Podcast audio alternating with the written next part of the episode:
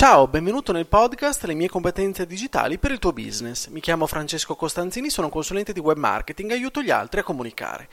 In questa puntata vorrei parlarti della spasmodica ricerca della visibilità. Che tu sia un libero professionista, il titolare di un'azienda, piccolo o grande che sia, un dirigente di un'associazione o di un ente, uno degli obiettivi che ti poni sarà sicuramente essere visibile e rintracciabile. Certo, il passaparola è lo strumento di marketing più potente che esista, ma non può bastare in certi momenti per sopravvivere. Farci conoscere è la ragione numero uno per trovare potenziali clienti, è vero. La comunicazione è sempre al, cent- al centro dei pensieri di tutti noi.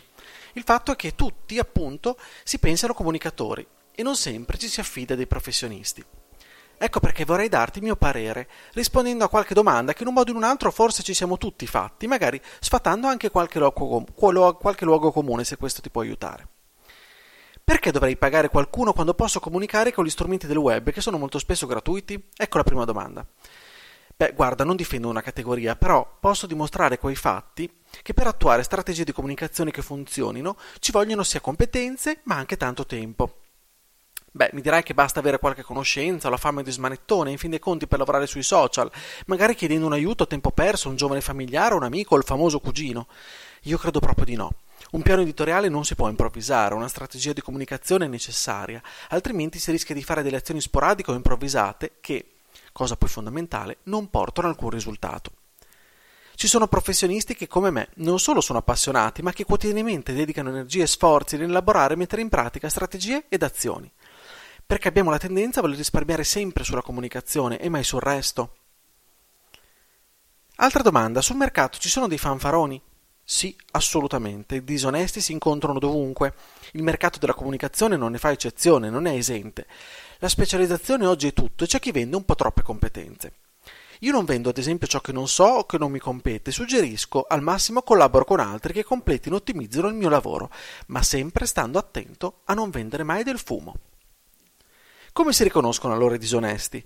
Orientarsi non è sempre facile, lo ammetto, però non è neanche impossibile.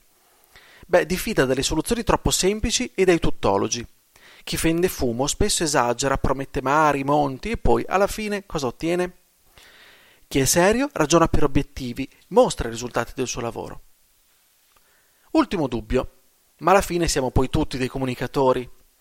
Beh, i social media e la facilità di creazione di un blog creano potenziali comunicatori ogni minuto, è vero. Su YouTube ci sono centinaia di influencer teenager che hanno scoperto una professione. Non so se vi è mai capitato di sparare sentenze sul lavoro altrui. Pensate a come ha risposto questo altro. Ma se lavorate nell'ambito della comunicazione, sappiate che chiunque si permetterà di sentenziare e che c'è e c'è chi a parole farà sempre meglio di noi. Beh, chiariti alcuni dubbi, non mi rimane che farti la mia proposta. Se pensi che il web possa essere utile alla tua comunicazione, ma non sai da dove cominciare oppure non sei soddisfatto, contattami. Grazie dell'ascolto, se la puntata ti è piaciuta condividila. Ti aspetto sul mio sito franzcos.it. Per dubbi o domande contattami anche su Facebook o LinkedIn. Puoi anche iscriverti al mio canale Telegram. Ciao, alla prossima!